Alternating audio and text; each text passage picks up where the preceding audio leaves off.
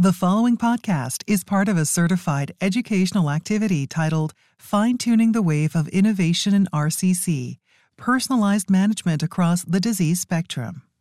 Access the entire activity and complete the post test at peerview.com forward slash DGX 860. Downloadable slides and practice aids are also available. All right. Welcome, everybody. Thanks so much for coming out on this first day of ASCO. Uh, it's wonderful to see everyone here. Uh, we've got a fantastic evening planned for you tonight. Uh, we're going to be discussing new innovations in renal cell carcinoma with a really terrific faculty that I'll introduce in a moment. We're actually going to focus a little less on the didactic. I'm really going to try to spice it up with a lot of interesting case discussions to keep everybody here on their toes. Um, and we've got a terrific, uh, phenomenal panel that we'll go through in just a moment here. My name is Monty Palen. I'm a medical oncologist at City of Hope in Los Angeles. And uh, our goals today are to really augment your understanding of the knowledge of the efficacy and safety of approved agents for renal cell carcinoma. We're really going to talk about personalizing therapies across various clinical scenarios and give you some guidance in terms of how to mitigate side effects. Now, uh, we really want to thank KC Cure, our partner in all of this, uh, Dena Battle, who is really uh, the origin of KC Cure, is here in the audience today. Um, and they've done a tremendous job in terms of really reflecting the patient voice and a lot of the work that they've done over the years. You're going to see some of the patient centered research that they've done peppered through our presentations with a lot of the uh, clinical trial data. And I think that's really important as we try to contextualize these therapies. Um, now, first, I'm going to introduce a dear friend and colleague of mine, Dr. Pedro Barata. Um, he's the director of GU Medical Oncology at Case Western. We've all followed his career with a lot of really sort of uh, uh, serious intent. He's a rising star in the field, and he's going to be discussing perioperative options in renal cell. Pedro? So Monty, really, you know, pleasure. Thank you for the invitation. Thank you guys uh, so much for being here with us and spend decide to spend the evening at ASCO. Right, really busy for everybody uh, you know, and including seeing some a lot of friends and colleagues uh, in the audience as well. So let's get things started. I'm going to try and fly through the slides so we have fun time uh, during the discussion. Um, so, let's start with localized non-metastatic RCC, right? So we know that. we have a lot of success stories with systemic therapies uh, in the perioperative setting for a lot of solid tumors but you know for whatever reason that doesn't seem to be quite the case yet at least specifically speak, think about neoadjuvant. You know the data kind of seems to be lacking still to support use of neoadjuvant approaches for kidney cancer we know that surgery is the gold standard. Uh, we can tr- cure people. Unfortunately, the risk of recurrence for patients, specific, specifically stage two, stage three, it's not insignificant, right? It can go between, you know, sometimes to 20 to 40 percent, sometimes even higher, for patients um, who end up uh, getting post-surgery a recurrence at any point in time. So currently, we do not have approved, uh, you know, neoadjuvant or preoperative systemic therapies available. That is true that sometimes in clinical practice we have some discussions on a case-by-case basis, but not as a standardized approach. And um, you know, and the standard of care right now for patients who underwent surgery is to discuss uh, uh, TKI and as well as immunotherapy. And I think I've go through that data. So again, think of neoadjuvant just to remind us where we are, not standard of care. It can be yet and still be used uh, in selected cases, and we, you know, we discuss all the time in our tumor boards. Uh, there's a number of different target therapies, target therapies, um, particularly angiogenic therapies, uh, being explored. Uh, that have been explored in that space, right? And um, however, responses are relatively modest. We have a little bit more responses in the clear cell subtypes, perhaps up to 20%. If we were to summarize grosso modo, you know, the efficacy in the in the clear cell RCC, um, and that number seems to be even lower for um, you know beyond clear cell histologies, non-clear cell subtypes. However, there's some promising or interesting data emerging, and I think we are influenced by what's going on in the advanced setting. So we're testing IO-based approaches in the neoadjuvant setting, an opportunity to highlight the data, for example, with axitinib, avelumab, uh, the NEOAVAX that basically, um, you know, reveal reports of around 30% of tumor shrinkage um, in the in the kidney, and you know, we don't. It doesn't seem like we lose the opportunity for cure in those individuals by offering a neoadjuvant approach. And there's a number of other studies that are currently recruiting, so it'll be interesting to see what happens with those. So what is important to set up and changing gears to the adjuvant setting, patients who received surgery or nephrectomy, partial or radical nephrectomy, you know, and there's always a balance, right, about what we have to do, right? And the balance is between what is the benefit? Can I cure patients? Can I prevent them for coming back, uh, you know, months or years later with progressive or recurrent disease? And, you know, as in exchange for some potential toxicity and some inconvenience and some financial toxicity associated to whatever we decide to do in that adjuvant space. So I think that balance is always present, and we try to figure it out when it, you know, what is the right balance for the patient we have in front of us. And of course, we have always that in mind when we're thinking of sunitinib or we think about pembrolizumab, you know, or we think about, you know, uh, maybe not doing any of that. And, and so, of course, we'll talk about that um, in the next few slides. So just to say that in clinic, a lot of us actually sit down and you know look at the patient in front of us. We look at the, the histology. We look at some characteristics like you know si- tumor size, for example, and we we can use some scores that are really handy and can actually help us to determine or at least to uh, to predict risk of recurrence. And that number, that score, although patients are not numbers, right? But that score at times can help us make a decision about a role of adjuvant therapy or a yes or no kind of thing, right? So this is an example of some scores that can be utilized in, in clinical practice. So, as I mentioned, there were a number of clinical uh, studies investigated different TKIs, you know, older, newer TKIs, you know, but you see there's a common theme, right? You know, there are heterogeneous populations in all these studies. You know, there's one study, only one, that has met the primary endpoint for disease-free survival. All the other studies have been negative, right? And and I think that's that's relevant because actually that study, the S-TRAC, um, you know, led to the approval by the regulatory agents for sunitinib a year, um, you know, in those in those patients. But we all the other uh, cases, uh, we were um, we failed to demonstrate the benefit, in, including the S-TRAC trial. We actually end up not seeing a survival advantage with that approach. We did see prolongation of time to more disease in the scans. Um, one other line because this trial is relatively recent or is you know one the perhaps the most uh, recent study with regards to target therapy beyond angiogenic drug. This is an mtor inhibitor everolimus was tested in the adjuvant setting phase 3 trial everest. It was actually i have to say kudos. It was a big cooperative group effort. There's a lot of oh, effort put into this study. And although it was a negative study i would argue that actually a lot of us did not expect this like near miss if you will as you can see at least statistically speaking right? With hazard ratio of 0.85 for recurrence-free survival, you know, and barely or almost meeting the the, the pre-specified p-value to meet criteria. Anyway, it's a negative study. Uh, we're not doing it in clinical practice, but I think it's relevant to be thorough, just to make sure we we, we cover all the target therapies to be investigated in this space. Now, what we really want to talk today a little bit is about immunotherapy, right? So we tested uh, angiogenic therapies, we tested mTOR, and what, what about immune checkpoint inhibitors? And we have a number of studies. I think some of these are very familiar to the audience here. I'll start with Prosper. Prosper is another uh, effort from the cooperative group. It started as a really perioperative design. We were doing three doses of nivo pre-surgery, followed by the rest of it uh, as adjuvant setting. And then we amended the protocol to do one nivo pre-surgery, followed by uh, nine doses of nivolumab afterwards, compared to you know observation. And the amended or the updated design is in this um, in this in uh, in this slide and you know the, the safety committee ended up stopping this study uh, at the interim analysis by because we didn't see a benefit. So the first of the studies with checkpoint inhibitors that I'm going to show you tonight, unfortunately, did not meet the primary endpoint. In other words, it did not help patients who were uh, enrolled in this trial. And then we had IMmotion 10, which is a you know a, fair, a relatively different, more like bread and butter adjuvant study, meaning patients who um, underwent surgery and had uh, intermediate to high risk disease end up being randomized to atezo, um, you know, up to a year uh, or placebo. Again, endpoint for all these trials is disease-free survival, and you know, and and this trial was again negative, and so you know, um, it, it, was uh, I won't say shocking, but at least uh, you know, it did not pan out or it didn't prove uh, to us that actually adjuvant PD-L1 inhibitor was helpful.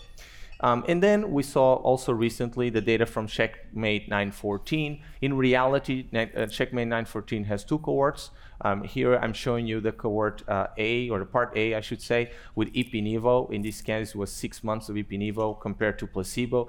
Very similar patient population where we were taking, you know, PT, PT2As um, uh, with uh, uh, nuclear grade 3s or 4s and or above, so N positive disease or PT3s, PT4s. And, um, you know, we saw these data when a median follow-up of over three years, a little bit over three years, the trial was also uh, negative, or at least the part A of this study was negative. We're getting an update at ASCO regarding a subgroup analysis by Dr. Motzer and the group. But bottom line is, you know, we they gave us a lot of pause, right, about um, the role of uh, different checkpoint inhibitors. In this case, a CTLA-4 um, inhibitor with a PD-1 inhibitor. And finally, we, we leave the best for last, or at least the positive trial in this setting, the Keynote 564. We know, of course, we had great, great work from Dr. Um, uh, Choueiri and, and the team here, you know, presenting these data. A very similar design to, uh, uh, you know, to the Atezo adjuvant study in the sense that it's a post-surgery. You're considering patients who have a higher risk for recurrence. So you actually took the intermediate high risk, high risk and post-metastasectomy. So PT2s, grade 4s or comatoid, and then PT3s, P4s, and positive disease, and they were randomized to standard year of pembro versus placebo, and disease-free survival, disease-free survival was the primary endpoint. I think at this point, a lot of us are aware of the data. This is a very important paper, New England, uh, a practice change, in my opinion, based on the data you're seeing. This is the primary endpoint, disease-free survival. At the first analysis of around uh, two years, 24 months of follow-up, you'll see there's grosso modo is about 11% or so absolute difference in disease-free survival at two years, or with, in other words, 77% disease-free uh, compared to 68% there. And then you have a follow-up, uh, an updated follow-up, where you you continue to see that difference, um, you know, uh, of a, a, similar delta. What I think I would highlight here is actually the hazard ratio actually goes goes down. So there's a 32% risk reduction at two years that turns out to be 37% over time. And I think that speaks, you know, about um, the positivity of this study seems to be persistent, um, you know, with longer follow-up, which is, in my opinion, is relevant to see. Another aspect that I think is relevant is the breakdown. Again, remember the study was not powered to answer the question for specific groups, intermediate high risk, high risk, and post-metastasectomy. But I do think it's it's important to see that you know it's it's it's basically you have a, a benefit seen of, of 32%, of 40%, and then 72% as you walk from or as you move from the left to the right side of the slide, suggesting that potentially patients who are at a higher risk for recurrence, when you start asking the question, is not really if they recur, but when they recur, that the benefit seems to be, seems to be even more um, obvious or evident uh, based on these data. Again, cautioned the study was not designed to find those differences, but yet I think is relevant clinically to see how the how the uh, numbers behave here. And the other aspect of it, I have to say that OS is immature as we're speaking, right? Overall survival data is immature. However, I do believe it's also relevant to know that at, to note that at two years we see a difference of, uh, of a risk reduction for death of 46%. Actually, the the the, the hazard ratio drops to 0.52, meaning the risk reduction is actually greater, 48% um, you know, at a 30 month follow up. And that kind of seems to be, you know, it seems like patients not only are delaying time to progression, but maybe we're able to talking about cure with the addition of one year of, of, of pembrolizumab in the adjuvant setting. So, um, as we move forward, uh, how, can we build on that? So after the approval of pembrolizumab for patients at a higher risk uh, for recurrence, uh, this trial uh, that I'd like to highlight, LITESPARK 22, it's building upon the success of, of Keynote 564 and is actually asking the question whether or not the addition of belzutifan, which is a HIF inhibitor approved for germline VHL, and Dr. Will give, tell us all about it later uh, tonight, and is building upon the pembro as monotherapy. As you can see there, Pembro is in both arms, and you uh, add belzutifan to pembrolizumab in the investigational arm.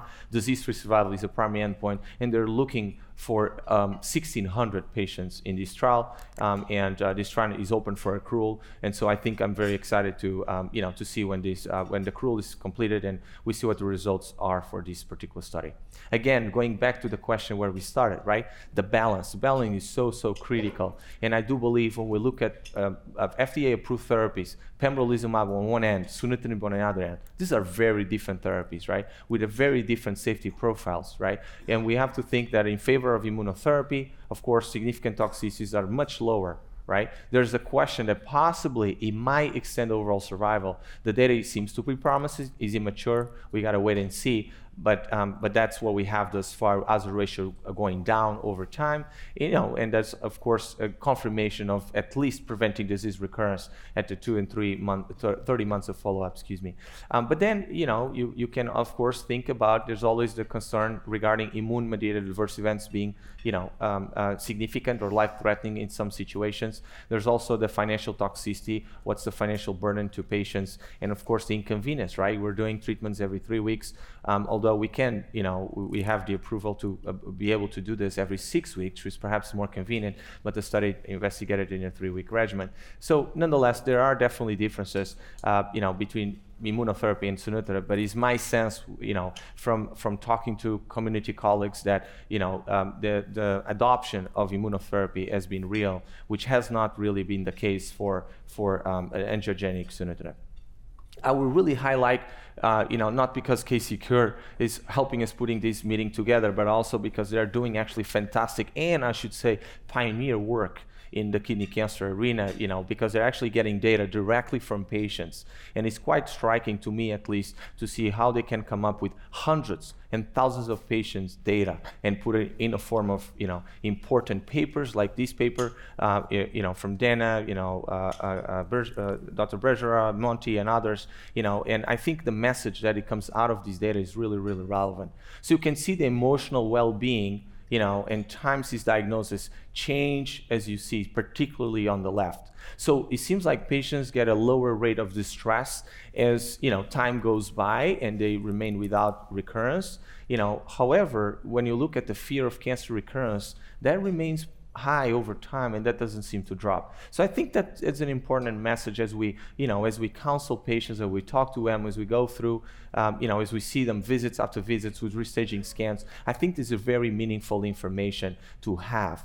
And the other piece you know of, of the data again from Dena and KC Cure and the group look at that over a thousand patients uh, uh, participants in this in this um, you know in this particular uh, study here. Uh, actually we have i believe is in a poster form at this meeting. So i mean it's the largest meeting. You can get this data out there. You can see which is to me is quite interesting and it shows how different is the message, right? One thing is what the provider communicates with the patient, and the other thing is how is the patient uh, uh, taking that message and and that can be many different things right? And so as you can see for different stages. The question was the perception the perception of how likely are you to recur right? And you can see at blue you have the patient perception. And in purple you have the physician perception. And so basically um, you know patients do perceive their recurrence risk to be higher I would argue significantly higher than actually physicians for respective stage where patients are. And I think that's really an important message because we are dealing with patients who happen to be dealing with kidney cancer. We're not dealing with kidney cancer. So, so that is important. And, I, and so kudos to KC Cure for, for getting this data together and showing it to the world. So with that, I'll pass the baton back to Monty, and I'm looking forward to the discussion and the rest of the talks from my colleagues. Thank Pedro, you. Excellent job. Great, great presentation. You actually kept us right on time, which I really appreciate. So we've got lots of time for some case discussion here. Um, so we're going to look at the case of Maria, who's a seven-year-old patient who presents with gross hematuria. She had the abdominal CT that you see here, which shows this 12 centimeter right-sided renal mass, and she underwent a right-sided radical nephrectomy. It was a 12.1 centimeter tumor at the time of resection. There was some distal renal vein involvement. You can see that it invaded into the perinephric fat with negative margins. It was grade 3 with clear cell histology. There was some rhabdoid and focal sarcomatoid differentiation, and the final staging with margins negative was T3A NXMX. She recovers well in a scenario like this. This is a softball question, so let's see. I'm going to give it to Dr. Choueiri here. Um, what would you recommend in this particular situation? Surveillance, pembrolizumab? When do I see the patient? Is that uh, 2018, 19, or today? Let's let's say today. Let's say today, 2023. Yeah. So this is a patient at relatively, you know, high risk of recurrence. Not just the stage. I think here, you know, the rhabdoid and the focal sarcomatoid differentiation are really important, despite uh, the post-surgical um, imaging, and you know, I assume then the margins are negative. So this person, I would uh, discuss with adjuvant uh, pembrolizumab. Uh, you know, they have clear cell histology, they have everything. They could have met Keynote 564 uh, mm-hmm. criteria. And, and what do you think in terms of eligibility for clinical trials? Would this sort of patient fit the bill for your trial? They, they would fit the bill for the trial that uh, Pedro presented, which is Pembro plus minus HIF2 inhibitor uh, they are at relatively higher risk, you know, intermediate grade, but also T3A, sarcomatoid features, the size plays a role. Of course, you can put all these, uh, unfortunately, elements and uh, a clinical and pathologic criteria kind of from the 90s and early 2000s. They haven't changed much. Um, you can put them together into a nomogram and counsel the patient I would say anywhere between 20 to 60 percent, depending on the nomogram that uh, you pick. You know, unless Dr. Michael Stehler does the surgery, you know, which guarantees 100% cure, I, I would have to offer the patient pembrolizumab probably. Yeah, I think that makes sense. So let's say it was Tony's outstanding fellow, Dr. Saliby, that sees the patient. She goes through the imaging and she spots a lung nodule. Okay, and it looks totally resectable. Let's say it's a one centimeter nodule in the right upper lobe. The thoracic surgeons say we can easily cut this out, and they do. Uh, Christina, in that situation, you've got a patient who's had this one centimeter lung nodule resected. She has this high risk localized tumor. What, how would your treatment change? Would you still offer adjuvant pembrolizumab in that scenario? Yes, of course. I think that's that's the the, the better benefit that hazard ratio is 0.29. So I have no doubt with these patients that in the past we didn't know what to do. We sometimes were thinking like, should we treat these patients because they are um, metastatic, but they we removed all them all the meds. So and we had that trial with pazopanib that didn't demonstrate anything in, in with the antiangiogenics in the metastatic setting. But now with the pembrolizumab, I'm I'm sure that I would offer the, the I'm very convinced the adjuvant treatment. So if you've been to these programs before, we know we make the scenario progressively more and more challenging as we go along. So let's say this was a patient who decided they didn't like Boston. I can't blame them.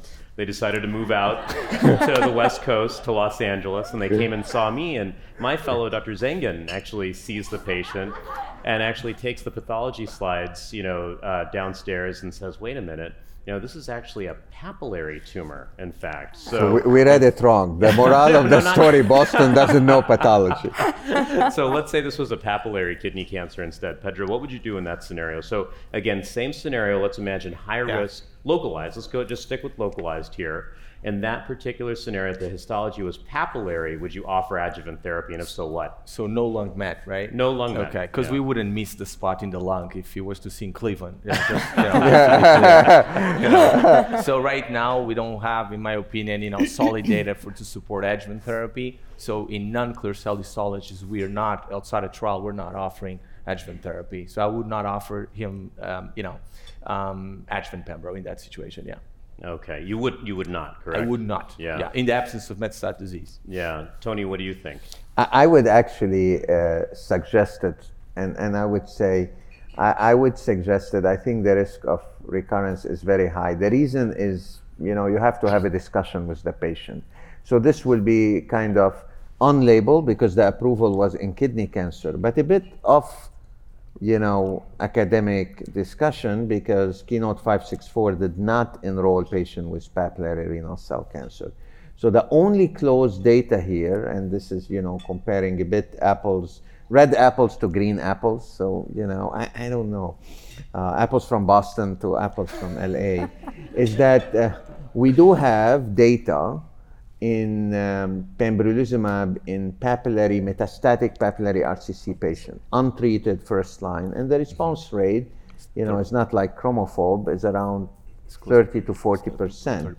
So, you know, if the patient, it, it's not completely, um, you know, out of context to provide it. Knowing that, and that's where I may disagree a bit with Pedro, I will bet they will probably almost never be a study of Pembro or IO strictly in papillary RCC. This is a study that's impossible to recruit unless every center on earth open it.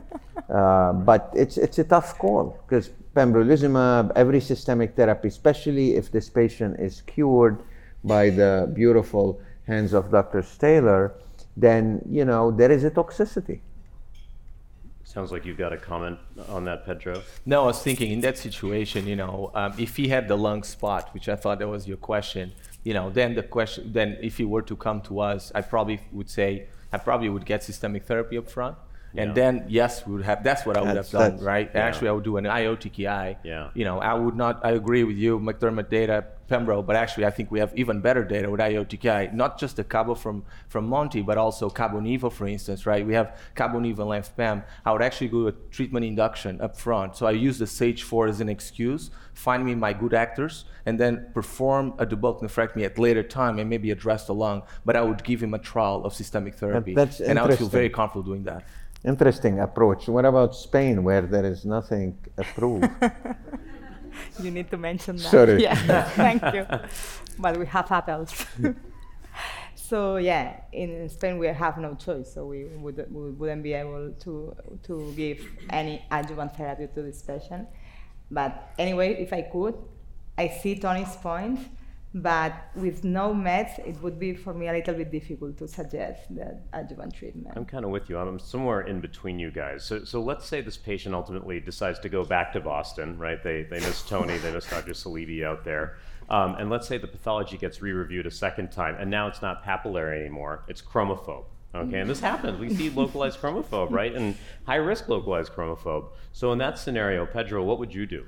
I mean, I, I again, I'm a data-driven person. I would not consider, again, assuming there's no, no there's no disease beyond the, the kidney. I would get a great surgeon to perform surgery, and you know, fingers crossed.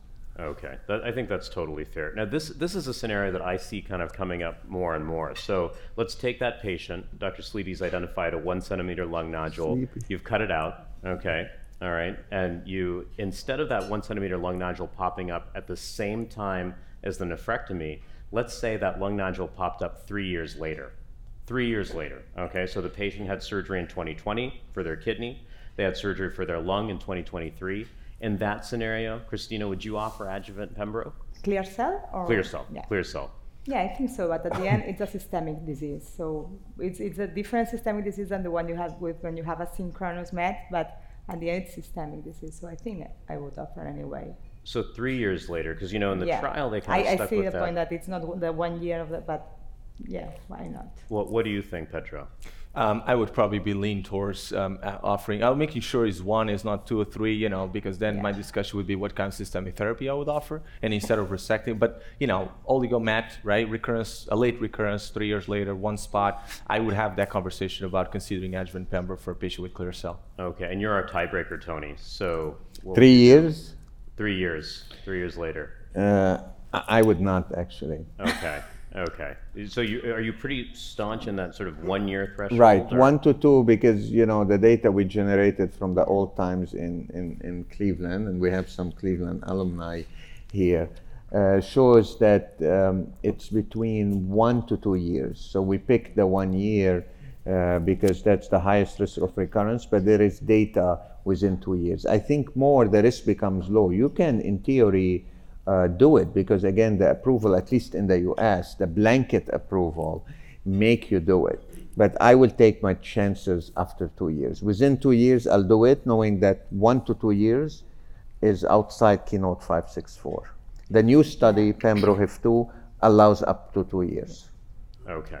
Okay, fair enough. But So, I, I mean, I, it's a tough question, and I think there's sort of a gray zone. I've seen lots of different modes of practice in my area. I'm going to turn it over to Dr. Suarez, who's uh, actually the uh, senior researcher at Vall d'Hebron and is doing just tremendous work in the field of kidney cancer. We've done a lot of studies together over the years, and I'm really excited you were able to come out for this program. Thanks, Don, Don um, Monty. So uh, I'm going to talk about first-line therapy. And as you all know, the better knowledge of the biology in RCC has dramatically changed the outcome of our patients. So in the past, before 2005, when we didn't know the antiangiogenic uh, pathway and the mTOR pathway, we were supposed to live in the dark age with the cytokines. Patients live around one, one year. With the arrival of targeted therapy, especially with antiangiogenic treatment, we were supposed to or came enter into the modern age where patients um, have li- live around um, 30 months, and we have some um, patients with long survivors.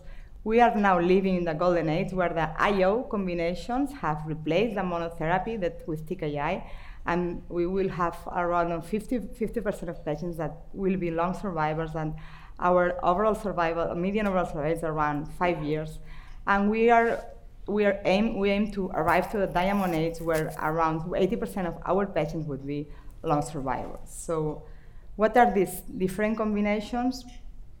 Uh, as you all know, we have two, two, um, two options, IO-IO or IO anti-VEGF. We are going to start by IO-IO. You all know the CheckMate 214 trial. The CheckMate 214 trial includes patients with um, at metastatic or advanced clear cell um, carcinoma or com- component of clear, or with clear cell component. They were stratified by IMDC and region, and patients were randomized to receive nivolumab plus ipilimumab for um, four, four doses and followed by nivolumab versus sunitinib. Here, the primary endpoints, and this is a difference with the rest of the trial, were PFS, OS, and overall response rate in the intermediate and poor risk patients. So this trial was positive for overall survival in the intermediate and poor risk patients. This is the last median follow-up with five year with five median um, uh, follow-up of five years, and in the ITT population they had a very similar results. The risk um, patients did not achieve this benefit with ipilimumab, nivolumab, and same happened with PFS. This trial was positive for each one of its primary endpoints, the um, PFS in intermediate and poor risk patients. Again, in the ITT population, similar results to the intermediate poor risk patients, but again, no benefit in the favorable, favorable risk patients. What about um, overall response rate? Overall response rate was higher with the combination. It was 42% in the intermediate poor risk patients and, and for Nivo, Ipi, versus 27% with um, sunitinib. In the, in the favorable risk patients, the, higher, um, the response rate was higher with sunitinib, but a higher proportion of patients achieved complete responses with nivolumab plus ipilimumab versus sunitinib, regardless of the risk. So even in the favorable risk group, patients achieved more complete responses with the combination of nivolumab and ipilimumab. And what about the median duration of response? So median duration of response was notably longer with the combination in all, in all three populations. And in fact, in the intermediate and poor risk patients, that was the primary endpoint, even despite being the trial with the longest uh, follow-up, the median duration of response has not been reached, and this is something important, and we will talk about later. And an improved long-term quality of life was also observed in this five years follow-up. So it's important to know that immune-related adverse events can occur at any time. And, but we know that usually the immune um, immune-related adverse events follow this pattern. There are some, some adverse events that occur at the very beginning, like skin, uh, skin adverse events, colitis, pneumonitis, or, um, or liver toxicity usually occur in the middle of, uh, in the, middle of the treatment. And other, other adverse events like nephritis usually occur in patients that have been, been um, treated for a long time. Usually, all, the, all these um, adverse events will be resolved in a relatively short time, but there are one that is uh, one adverse event that is endo- endocrinopathy that will probably the patients will probably need to live all their lives with it, and this is important to know. So it's important to explain patients what they can um, what the things or symptoms they can have and how to, it's important to identify these immune-related adverse events and to make patients understand what can happen because patients be, will be more likely to adhere to treatment when they have a full picture of these uh, immune-related adverse events. So moving forward to the other option. So you, you, as you all know, the other option we have is an IO combination with an anti-VEGF.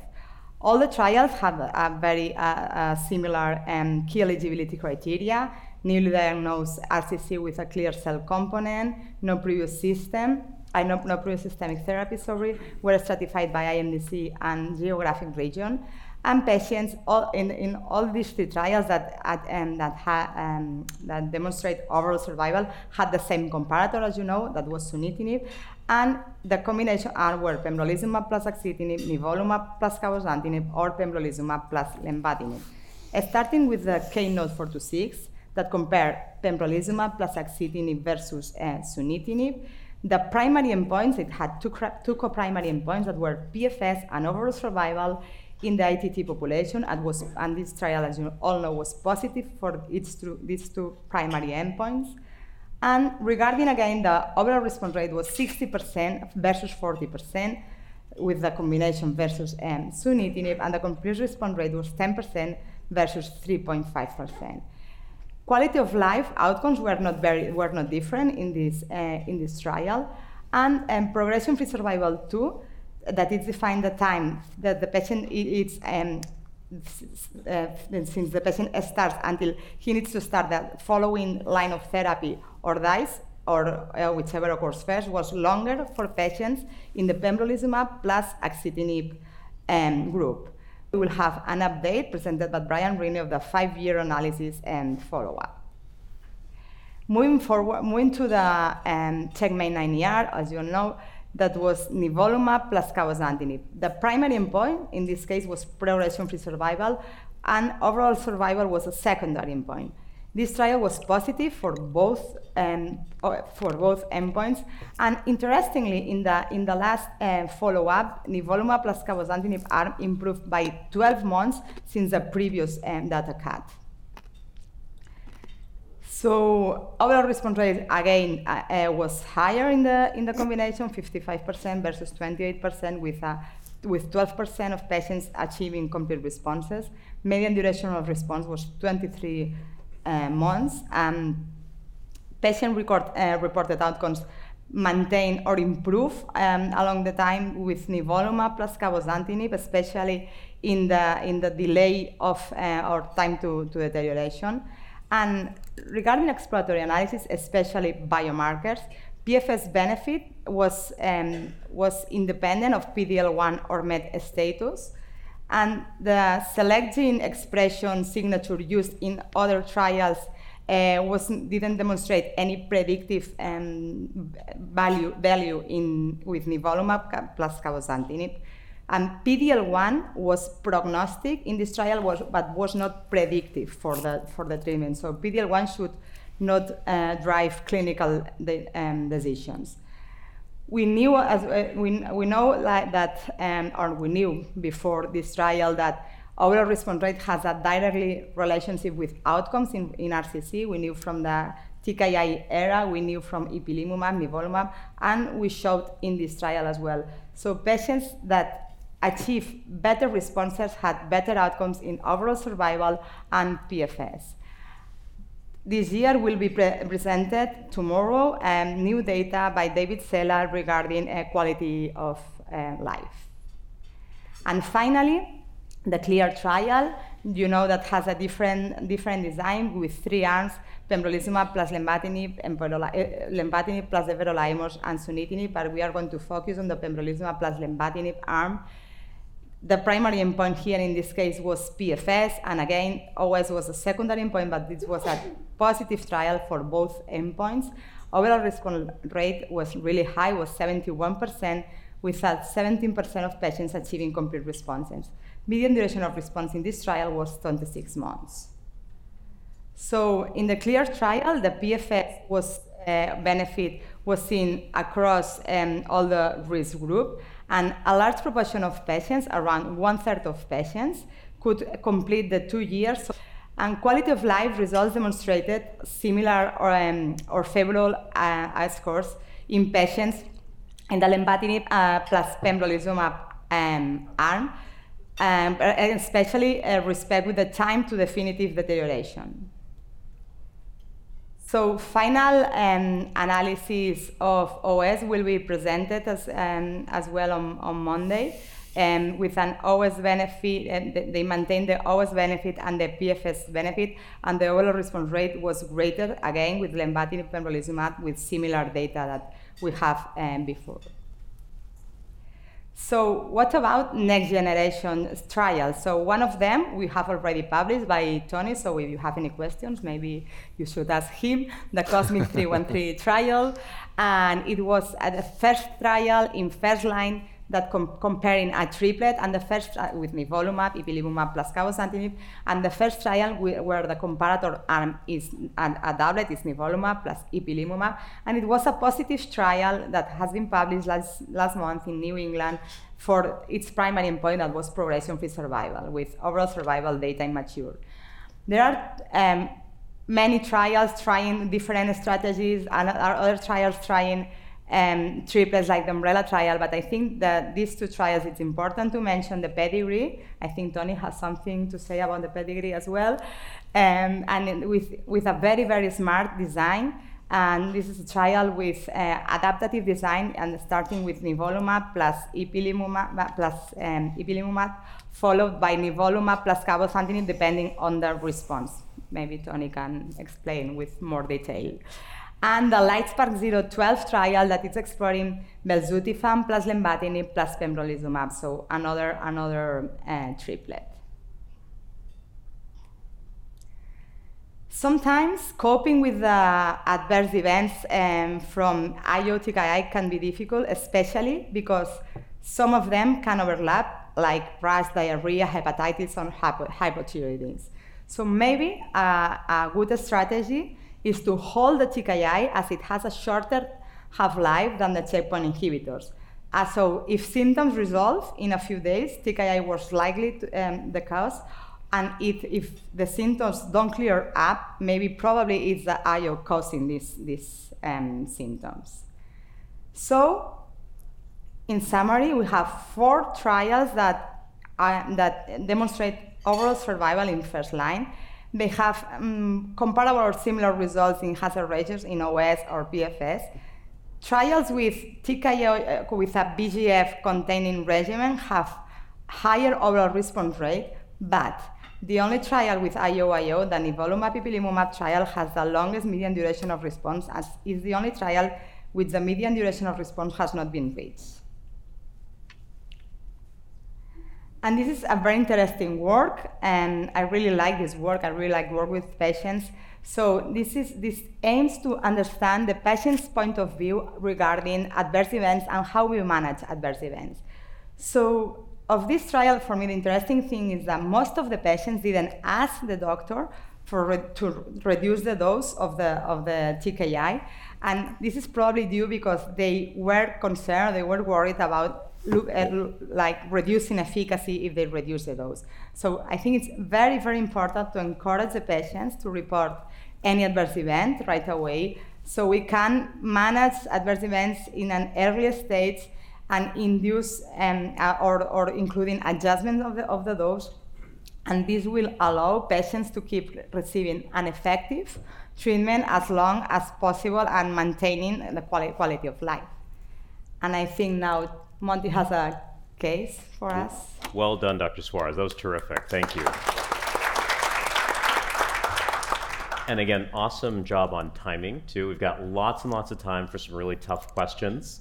Um, so we're going to start with a clinical scenario. So uh, this is that same patient that we discussed previously who actually was resected and ultimately did quite well. Um, after 24 months, uh, imaging showed three enlarging lung nodules. And we're going to imagine a scenario here where she did not receive adjuvant therapy. Okay, so this was a couple years ago before the approvals came around. So after 24 months, she has these three enlarging lung nodules. Now she's classified here as being favorable risk. Her hemoglobin's 12, KPS is 90, neutrophils and platelets are normal.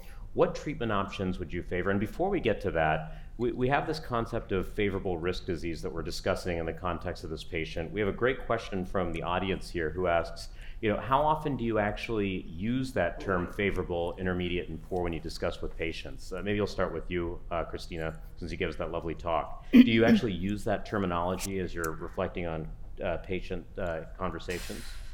Uh, sometimes, but usually um, if they, I, I don't know if, yeah i explain more or less patients what are the, the classification but sometimes it's at least depending on the patient it's difficult for them to understand what, what i'm meaning. And especially if, if he's going or she's going to be a poor risk patient maybe he doesn't want to hear that. So i have a i have a case like um, some months ago that they, they can't see their own history in the in, from their house and one patient asked me, What do you mean that I have a poor risk um, disease? Because I, I never explained her, and she read in my notes that when I put at the beginning poor risk. So I don't know. I, I think it's, I use it when I, patients, for example, are on surveillance favorable risk patients that are on surveillance, then I explain them what's why, I, they are on surveillance. You know, I, I, couldn't agree with you more. And you're, you're hitting on something. I, I, like, you know, using the term favorable in my conversation with patients. I, hate using that term poor, and I find it to be really discouraging. Right. You know, when I'm trying to sort of outline potential outcomes and so forth. Um, so then, reflecting on the scenario here, Pedro, I'm, I'm going to ask you a question, and this is, you know, sure. we, we've already talked about the various indications for the TKI IO regimens and IO plus IO. But let's say you have a patient who walks in and says to you, I really want to get nivolumab and ipilimumab, you know, in a scenario like this. How does that conversation look? I mean, some yeah. patients do come in with that perception of just wanting to get immunotherapy alone, right? Right. So as so as Cristina pointed out, right, uh, you know, um, we do we did develop 214, you know, Ipi/Nivo trial uh, focusing on intermediate and poor risk. But to be honest, uh, my question to you, Monty, was, am I treating this patient 2017 or 2023? Because I actually w- would offer Ipi/Nivo to this patient, right? Now, as you know, you know, we're, we're you know, uh, it's it's um, a question mark whether or not we would do it today in the in the favorable risk, just based on based on the trial, if you will. Do I think uh, it would be appropriate to offer Ipi/Nivo to this patient? Oh, absolutely yes right? So I think that's appropriate. So now the thing is, you know, when you look at the endpoints, it's a composite endpoint, if you will. You're looking for intermediate poor risk, and then when you look at good risk, we know these patients do well no matter what we do. Right, and I think that's one important message. And so we're coming out of this meeting, and we see these, you know, updated follow-ups for all the trials. Right, you know, I think is really relevant. Now we're at six years with Ipi/Nivo, five years with Axi/Pembro, and so forth, and the others to follow just by you know when we develop those studies. I think actually we need longer follow-up for the good risk because if you look at the medians, right, you know, you really need to know, you really need to see what's going on beyond year four, year five, year six, right? And so, you know, my conversation with them always or still includes an IO-based approach. I, uh, for the most part, right? It, it's not this patient, but if I have a patient where I do believe that survival is not impacted by kidney cancer, that's the, the only cases where, or the disease is not is moving because if the disease is not moving, I even think about active surveillance. It's not this situation, but I'm just you know uh, telling you how you walk how I walk through this case. But you know, in some cases where I do believe survival is not impacted by kidney cancer, that's what I'm thinking a TKI monotherapy might play a role. That is the minority of the times. Minority okay. of the times. Okay. In most of the times, even though you have a more dominant of an angiogenic signature, we do know that actually the responses, including CR rates uh, with an IO-based approach like Ipi/Nivo in the good risk, are actually quite good. You know, double digits for CR rate, for example, etc. So I, I'm not shocked at all that some of us actually do Ipi/Nivo including the good risk. I just, by virtue of how the trial was designed, and I actually think that IO TKI do they do perform very well as well. But I, you know, I, that's actually one of the areas where after I do IMDC, I spend perhaps a little bit more time because I have to go through all the options, and I would argue that there's a number of valid options for that case. Okay, so you're suggesting we could do Nivo Ipi, or we could do a TKI. Or we could do TKI. So for this particular, you ask me in general. Yeah, right. in general, favorable in, risk. in what would you general, that's how I walk Yeah. through. Now I select a little bit of the, or, or Yeah. let me rephrase that. I phrase the conversation where I'm more likely to consider, right? So if you ask me the question for this for this case, right, in front Mm-hmm. of us, right, she had this patient had bad, badass cancer to begin with, right? Mm-hmm. Like you look at that tumor, that looks ugly, right? So to me, you know, even though the, the recurrence happened two years later, I don't think this would be a patient I would watch, for example. I don't think I would offer TKI monotherapy in this patient in this patient who recur with liver mets, but you know, with lung mets, excuse me. So I would definitely consider our IO-IO or an IO TKI. I feel very very comfortable with an IO TKI in this setting. That's kind of what I'm tending to do more recently. But if someone comes and say, you know, I'm going to do Ipinivo and then save it for later, I, I, I wouldn't be shocked. I, you know, I think TKI is kind of the way that I'm steering, and it's hard for me not to sort of think about this biologically. And you sort of alluded to this. I, I think you're absolutely right. And I think about when you know, sort of Tony and Danny were coming up with the IMDC algorithm for us, right? And it really did select out those patients that benefited from VEGF-directed therapies, maybe more of an angiogenic population. So for those reasons, I, I think ultimately we're probably on the same page. I'm leaning primarily towards VEGF-IO. I mean, Tony, what are your thoughts? I mean, there is nothing, nothing left for me or anyone to say after Pedro's, you know, boy, he went over RCC in general. Yeah. You know, I mean, first, do I discuss IMDC uh, risk factor in patient? I mean, no. But what we discuss is patients, you know, if they have some factors at baseline when they see us that could impact the prognosis more than anything else. So you use, you have to use language that is extremely, at least in tune with patient. And I think with KC Cure and Dena, we understand how much the language is so important for patient. Because you know, imagine if you start seeing patients say, "Oh, you're poor risk." Uh, What does that mean? Should I just uh, sign my? I mean, that's not how we. This is great for papers, but it stops there. I think in this patient with you know favorable risk, if they're not surgical candidate, let me repeat, those three enlarging lung nodule two years later could be in the right lower lobe, for example. Um, if they're not surgical candidate, they would need systemic therapy, assuming this is clear cell RCC. And while um, meaning Nivo IPI, is not wrong here, because now after five years follow up, we know that the hazard ratio for OS and favorable risk is less than one, is 0.94. So you, you're not hurting, and you gain, you lose on PFS, you lose on PR, partial responses, you gain on CR, 12% versus um, you know 3% or 2%. But as a reminder, uh, TKI-IO, especially with Cabo-Nivo and Pembrolizumab in the favorable, the CR rate, you know, are north even of uh, 10% higher. Uh, so, and based on the response rate and the PFS benefit, I bought that as my paradigm in the favorable risk, and I do VEGF-IO Okay. over IO-IO, unless I have really uh, a reason not to use a VEGF-IO or a patient that motivated, very young, I can give, you know, one shot. Here, I would use VEGF-IO. So we're going to speed things up a little bit here, and I'm going to change up the clinical scenario. So let's assume this patient actually presented with de novo metastatic disease, meaning at the time that you noticed their primary kidney lesion, you saw that they had multiple lung metastases. Let's say this particular patient had bone metastases as well, and this relates to several of the questions that we're, we're getting in the submitter today. You know, in a patient like that, uh, Cristina, I'll, I'll throw this one at you. You know, let's say the patient doesn't necessarily have symptoms from the primary tumor, no pain, no bleeding, or anything of that sort. How are you thinking through cytoreductive nephrectomy? Are you offering it to everybody? Is it something you consider sort of on an, only on an as-needed basis for urgent cases? I think it's a very interesting question because before the CARMENA trial, we were performing nephrectomy to everybody. Now we are not performing nephrectomy any anybody. So I think um, if there are no symptoms, um, we should start with systemic therapy.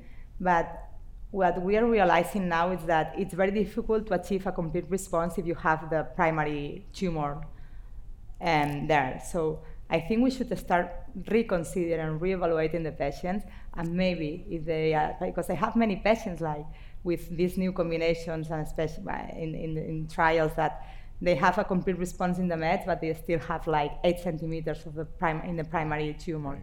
So And we know that complete responses are real, directly um, it has a directly relationship with the with the outcomes with the overall response rate and PFS. So maybe I think we should start considering delayed nephrectomies in these patients with at least in patients with good responses. I, I, tend to agree with you. What do you think, Pedro? Well, uh, that's perfect segue to the trial that I was about to highlight. I love that approach. You offer an induction of systemic therapy up front, and you select the good actors from the bad actors. In other words, it's the persons where you will know likely they're going to benefit. So you basically highlight an important concept that I believe, you know, that we we, st- we, st- we do see that the response in the primary tumor se- tends to be 20 to 30 percent yeah. less yeah. than what happens elsewhere, exactly. right? And so you you got to deal with something. So when you start someone with systemic therapy, whatever IO-based approach you consider, and you recheck after three or four months, right? You know, and the patient is doing great, good response. Patients got you got control control of the disease you really want to take that out. Yeah. There's actually a trial doing that. We, yeah. At least we're PROBE. part of PROBE. Yeah. You know, that's literally asking that question, and I really think it makes a lot of sense. And to be quite honest, we have participated in that trial. There's a big effort from the cooperative. A lot of our colleagues are doing it. And to be quite fair, you know, I cannot think of a patient that not benefited from that strategy. So I really think as we move forward, thinking about systemic therapy first as a way to control the disease and then coming later on and address the primary tumor mm-hmm. makes a lot of sense. And I do believe we're helping people. I, I, think that makes a lot of sense. Now, now I want to go. I told you we are going to get progressively harder with these cases, right? I want to go to a scenario that we haven't talked about yet, but was brought up earlier. So let's take the same scenario that you see up here on the screen. Okay, so the patient, you know, had a resection, but then subsequently had received adjuvant pembrolizumab. Okay, I'm going to play through a couple of scenarios for you. Okay, let's say this patient had again localized clear cell disease T3 right? Okay. You put them on adjuvant pembrolizumab which is what we said we might do when we were discussing this patient earlier. And let's say they actually progress with new lung nodules while they're on adjuvant pembrolizumab. Let's say this happens about nine months into therapy, and you know we're starting to see that, right? I mean, it's, it's happening in our clinics. So, Tony, what are you doing in scenarios like that? Are you giving TKI monotherapy? Are you giving combo therapy? What's your approach? You know, I think pro- progression uh, while on, and we should say tumor progression, not patients progressing. Tumor progression while on adjuvant or while on therapy, to me, that equal uh, progression on like metastatic diseases. And you know, I think here it will be very hard to justify re-challenging uh, with an IO. However, I would argue that atezolizumab, it's a PD-L1 inhibitor, etc. We're seeing a practice all over the place. We're seeing people, uh, physicians and providers switching to single-agent TKI. I've seen sunitinib, pazopanib. I've seen a lot of cabozantinib. I've seen folks uh, challenging with nivo-ipi.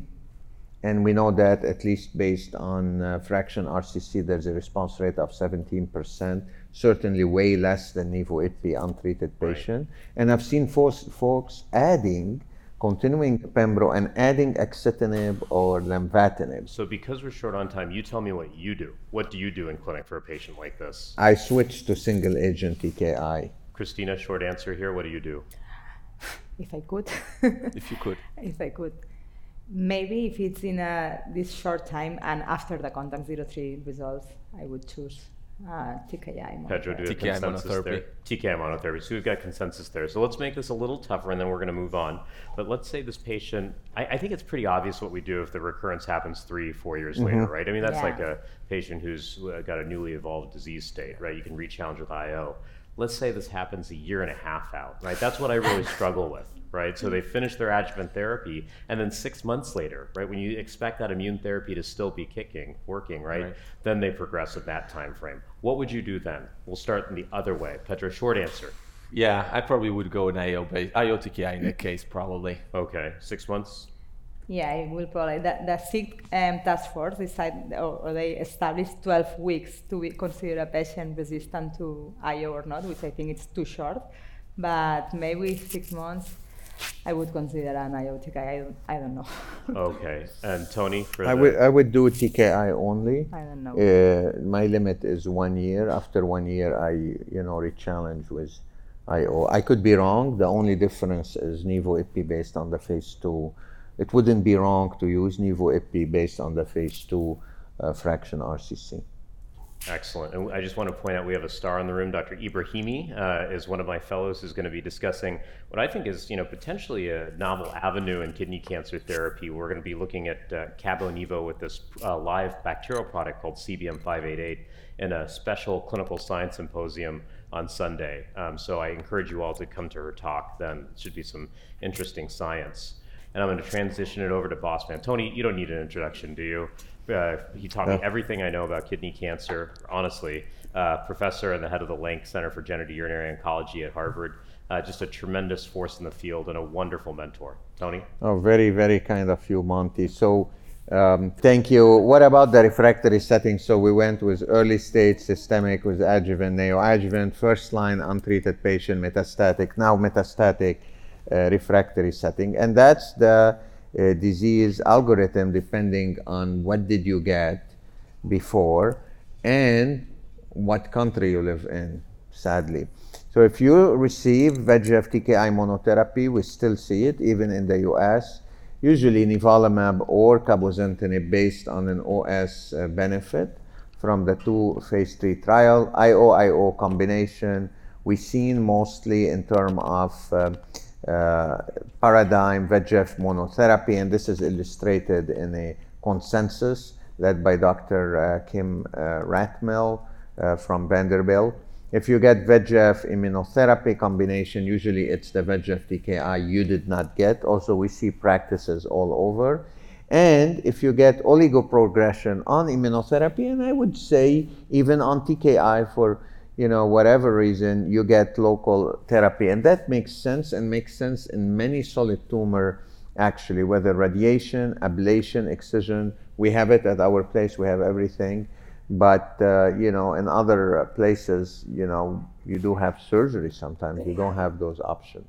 What about other uh, drugs here are part of uh, the therapies, the arsenal that we use in uh, refractory population. Want to give your attention here to tivozanib. Important to remember the study. Maybe it didn't get a lot. This study you've been involved with Monty, uh, Brian, Dave McDermott, and others. This is a patient uh, population uh, whose tumor progressed on two or more systemic therapy, including, most important, VEGF TKI. This was a study where all the studies before were against everolimus in that setting of uh, monotherapy or combination. Here it is with sorafenib, it's VEGF TKI, 350 patients, so smaller if you want randomized phase three trial, randomized one to one. And you can see the benefit in terms of progression, free survival that favored tivozanib versus uh, sorafenib. And you can see also the tail of the curve with a proportion of patients that is, I would argue, clinically relevant that are progression free after three and four years with um, activity across all subgroups that were tested. Uh, is a strong, it's a clean VEGF TKI. Not surprisingly, the side effects are especially uh, hypertension, fatigue, but especially you know hypertension here. Um, and overall, it has been better uh, tolerated. If you look at the subgroup of patients, this is more recent trial that get prior immune checkpoint inhibitor, the effect is even uh, slightly, uh, you know, better. Now, if you make it to 12 months, and there are biases when we look at such um, curves, when we assume you made it uh, to a year, and um, we look at survival after that, now things get even better here patient on tivozanib continue uh, tivozanib and do well. Now, one thing with tivozanib, tivozanib initially get a bad rep out of a study uh, that uh, pinned it against sorafenib, but in untreated population because of the hazard ratio for overall survival. And I'm not gonna, you know, go uh, through this. There was issues with crossover in one arm versus the other. But if you look at different cutoff here with TiVo 3, in refractory patient, the hazard ratio for overall survival has been always less than one and even maturing now less than uh, 0.9. So a consistent response rate, consistent PFS, that's the primary endpoint with tivozanib over uh, sorafenib, with potentially improving OS. At this point, it's not uh, significant. Uh, tivozanib have been also combined with uh, immune checkpoint inhibitor here with nivolumab in untreated patient, a median PFS around uh, 19 months. I would say this is a very good PFS compared to uh, what we have. Patients were either treated or uh, previously untreated. And based on the safety from that combination, we launched a study actually that close to accrual yesterday. TiNivo 2, TiNivo 2 is a very important phase 3 trial. I would say it's the PD-1 version of Contact 3, where patients whose tumor progress after immune checkpoint inhibitor get tivozanib or tivozanib plus a PD-1 inhibitor, here nivolumab. So with Contact 3, it's the TKI plus a PD-L1 inhibitor. We heard the press release from Contact 3, it's negative. But here with a PD-1 inhibitor study, finish accrual. Uh, you know, other combination approach with lenvatinib here and uh, pembrolizumab, again, the interesting thing here in patients that are treatment naive, that's great. We have data from CLEAR. But in ICI pre-treated, 104 patients, 55% response rate. Now, is this pembrolizumab or this len alone? Certainly not pembro alone. That remains to be seen. I would say, you know, we don't know at this point. This is a combination that Dr. Pal led, combining atezolizumab with cabozantinib, and based on this, we launched Contact 3 uh, study that both Monty and I led. Excellent responses in clear cell RCC patients that were previously untreated. And you may say, wait a second here. So why didn't you go? Why did you go to previously treated patient? I think because, I mean, be honest with you, what do you do? How do you launch a first first line trial? Let's say with a VEGF IO, what will your control arm be? You cannot do single agent TKI. The unmet medical need is in patient post checkpoint inhibitors here. Now there are strategies here that I do want you to um, understand they're coming, especially if the trials are positive. Mm-hmm. HIF2 inhibition. Um, HIF2 is a transcription factor. It's not on the cell surface. Very hard to target, you know, but uh, elegant work uh, showed that it can be targeted uh, with a molecule here that went through a, uh, letters and numbers to a, uh, more letters and numbers and now to a full name, belzutifan. That molecule was used in VHL syndrome, a disease that is characterized by uh, alteration in germline VHL in germline uh, alteration in the VHL gene, and renal cell cancer as well as other lesion, and show the response rate really in the north of uh, 50%. But here in clear cell uh, renal cell cancer, we led LITESPARK 001 that showed the response rate of 25%. Those are patients, you know, with three prior line of therapy with a total monotherapy in new, totally new class of agent, a median PFS of 14 months, kind of interesting waterfall plot. I mean, you see waterfall plot or just, you know, everything up, fountains, you know, nothing in between. This is different than a, a VEGF TKI. We don't have a biomarker, but remember the name belzutifan, not approved in renal cell, in sporadic renal cell carcinoma, but we do have a trial, I wouldn't say underway, finished accrual some time ago, and hopefully over 700 patients versus everolimus in heavily pretreated patient, uh, post PD1, post VEGF. And if this trial is positive, you have two primary endpoint, PFS and OS, then you may have a new drug here to offer to patient. And we have combined this drug, belzutifan, with a TKI, uh, cabozantinib. We found that it's combinable. There are responses. This is in patient um, you know, that uh, also heavily pretreated. 87% had a reduction in target uh, lesion size. And based on that, another study with a different TKI, lenvatinib, and uh, belzutifan, uh, in patient as second line treatment was launched against cabozantinib, and that trial is actually enrolling. So this could be the future if something is uh, uh, positive here. Now, uh, update a study at belzutifan plus lenvatinib. So this is the TKI. This is based on the phase three study. So belzutifan 120 plus Lenvima, lenvatinib 20 milligram response rate of 50%.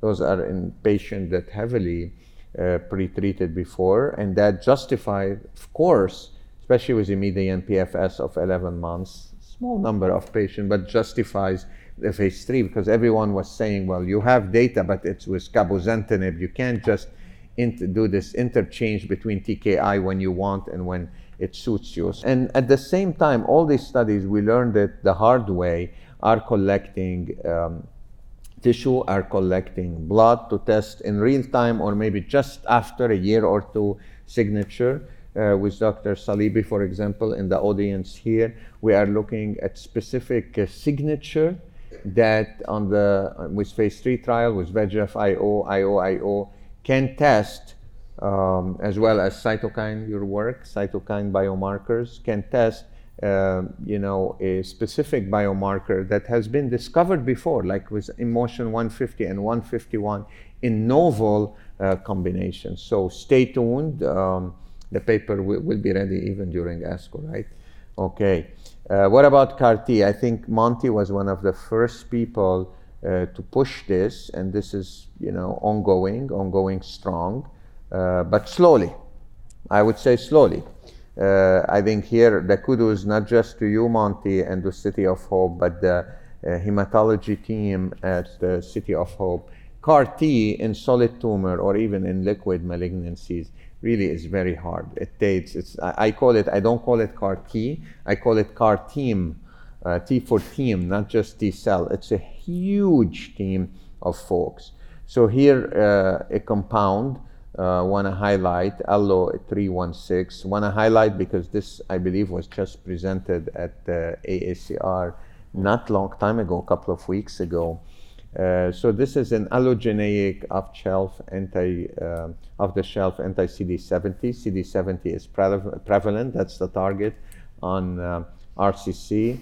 A CAR T, uh, and here it was used without any major exp- unexpected safety signals here. I don't want to go through the structure. What did they uh, knock down? What they're giving? Uh, how they're prepping? But usually this is minor difference, uh, you know, among all those CAR-Ts. But the CAR-T folks says there are major differences. To us, there are differences, but here, just to show you those 18 patients, uh, interesting. This is interesting because one infusion, and you know, either you have a response, you have activity or not. You don't have a combination with another potentially active agent that can muddy the water. So interesting enough, in all patients, the response rate 17%. I mean, three out of 18. I would say no CRs. I believe, you know, that's that's not bad. A good disease control rate. But when you look at those patients that are CD70 positive, now the majority of patients, 10 out of 18 are CD70 positive, but not completely everyone, suddenly the response rate is 3 out of 10. I think this is very interesting. So the work goes, but just to let you know, every time there's a new version of uh, CAR Ts. But these are here to stay. One of the big problem we have when we get, you know, patient referral for CAR T or other you know, CAR-based uh, cellular therapy is the patient have to be really fit, really committed. The slots are not always easy, and uh, the technologies are changing very fast. But that's something to look at.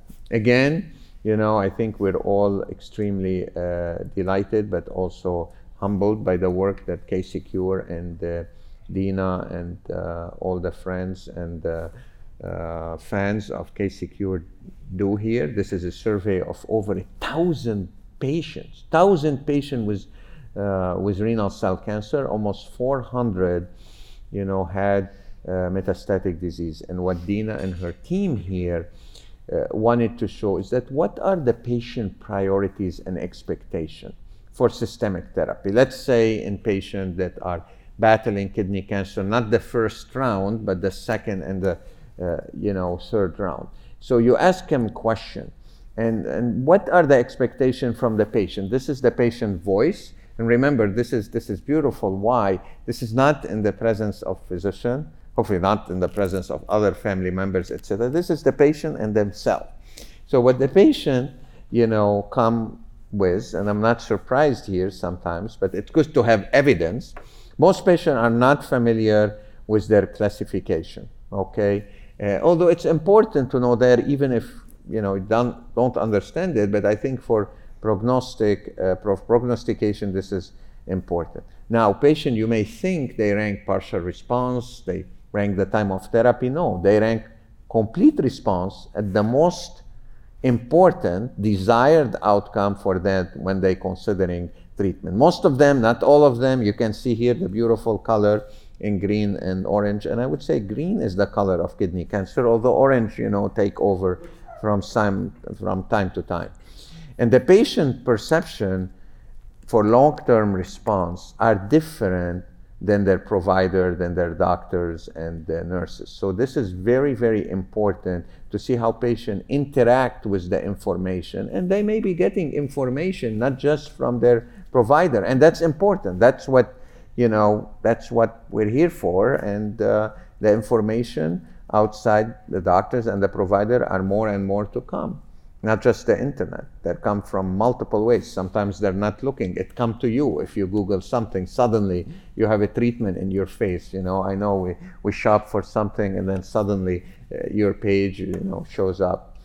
Um, what we tried also to do uh, is that what are the important uh, trials here in progress that you can see at ASCO 23 to highlight it uh, for you. I think these are important to see how things are, uh, are going.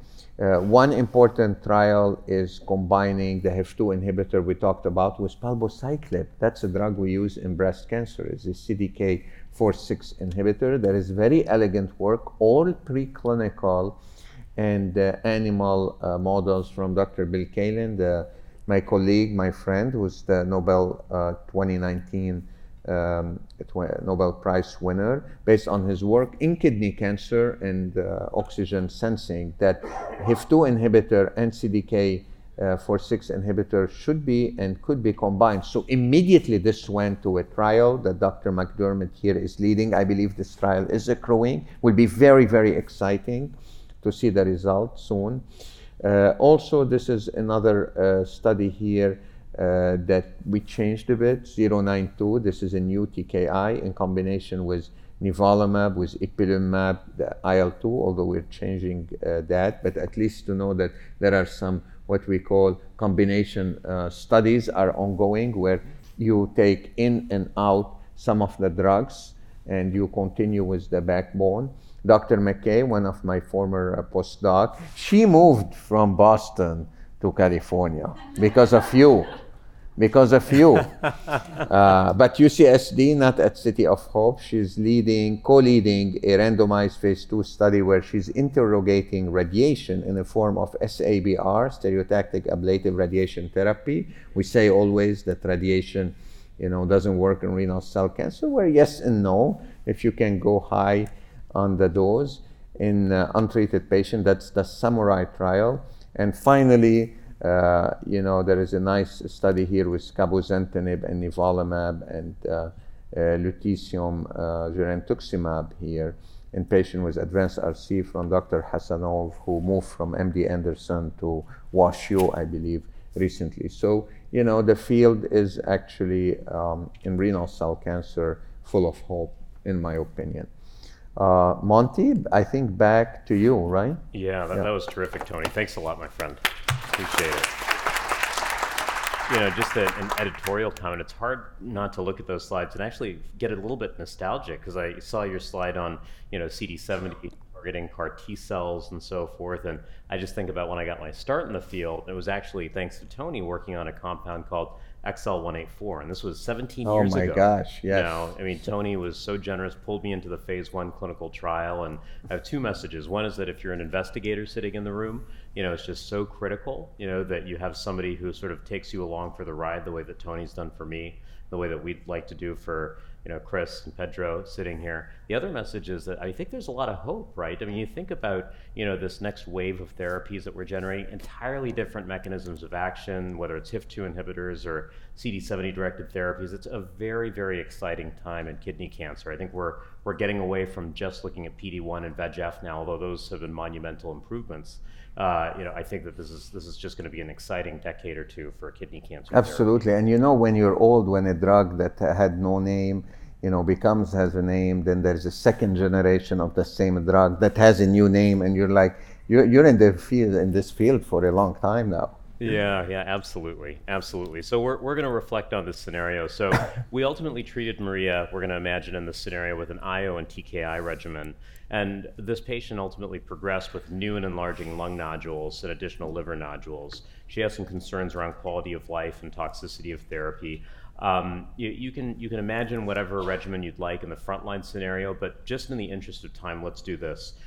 Just go ahead and sort of tell me what your preference would be in the frontline setting for a patient like this, and given that preference, what would you necessarily use as sort of the second line therapy? So I'll, start. You know, I typically begin patients in a scenario like this on Cabo Nivo. You know, those patients concerned about quality of life. I think that the data that Toni and others have presented really suggests that that's a regimen amongst the TKI IO regimens that seems to stand out. Second line setting, maybe this is a little bit controversial, but I actually tend to use tivozanib in that second line setting. If uh, the patient is frail, and many patients can be, I think it's a uh, very well tolerated option. That tends to be sort of my mainstay. If the patient really needs aggressive therapy, I might use Len-Ev, lenvatinib, everolimus, but I find that to be a more challenging regimen to tolerate for most of my patients. Um, so that, that's my approach. So again, what TKI IO regimen would you typically start with? Again, let's leave Nivo Ipi out of the equation right now. And then what would your second line choice be? Let's let's work down the aisle here. We'll start with you, Pedro. Yeah, no, I think your options. I was thinking the same. I was debating what would I do. Tivo is an option. Axi would be another option. You know, I tend not to do everolimus uh, right after IO because I don't have a lot of data on that. I, nothing against LAMF, right? but it's perhaps a little bit more toxic. She's concerned about quality of life. You'd run a beautiful study, you know, showing a, a, lower dose. So for all those reasons, I think you know between Tivo and Axi probably would be my choice. Got it, Cristina. What about you? So the, the TKI that demonstrated better benefit was cabozantinib in some retrospective trial, and a trial is going to be presented tomorrow. And uh, when the, it's compared with other TKIs, but as you mentioned, if you use Nivo, Cabo in the first line, maybe Tivo would be a good option based on the Tivo 3 trial or yeah. a clinical trial. Fair enough. But that would be my choice. Yeah, fair enough. Toni, what about you? I would use the TKI that hasn't been used, you know, a single agent here. So if you haven't started by Cabo Nivo, you know, then Cabo becomes later, let's say you started by Pembro based regimen, then definitely cabozantinib, you're going to see some data of monotherapy, the largest in a randomized from yeah. contact three. I think tivozanib is very reasonable also. And uh, I have seen some folks using nivolumab, ipilimumab, you know, best, but the response rate, you know, is 17%, some durable uh, responses. But, you know, in, in some situation, but certainly it wouldn't be uh, coming from a phase three standard.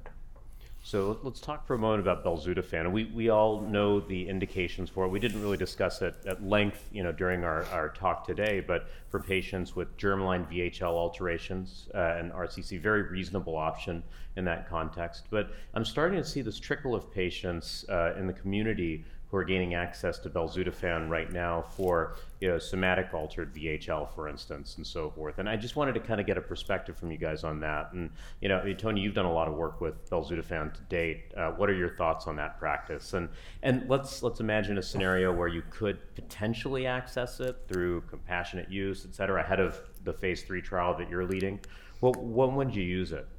I mean, in later lines, I we had some. Um, you know, luck overall, at least I would say 50%, you know, putting the paper and appealing again. We were in the car discussing Pedro, you know, got a, you know, approval after three appeals. Takes a lot of time on us. That's how we spend part of our time. Um, but uh, you know later line but the data come from 25 patients. We feel comfortable i think some of us because we've used it as part of clinical trials so we know the drug very well. So i feel comfortable one day uh, but you know I, I get it. Patient that can get on trial wants something with a tolerable and you know want to fight this we're able to get it for some but I, I, think your point's well taken there. It sort of comes after sort of the tried and true tested regimens that we have, right? Mm-hmm. You know, based on available data. So, you know, I think that's a good message to kind of close on. And one of the themes that I've noticed is that we've all sort of, I think, come around to really support regimens that really do, you know, have good evidence to back them up by and large, and I think that's a that's a good takeaway from the evening. Um, so with that in mind, you know we've gone through a lot of the questions that the audience tonight has actually uh, submitted through the portal, and uh, I hope most of you have gotten your questions answered through the course of the evening tonight. But I do want to thank my outstanding panel here Toni, Chris, Pedro. You guys have been amazing, and really a wonderful audience here tonight as well. Thank you for coming out and enjoy your ASCO. Thank you for listening. Download materials and complete the post test for instant credit at peerview.com forward slash DGX 860. This educational activity is supported by medical education grants from Aveo Pharmaceuticals Incorporated, Eisai Incorporated, Exelixis Incorporated, and Merck & Company Incorporated.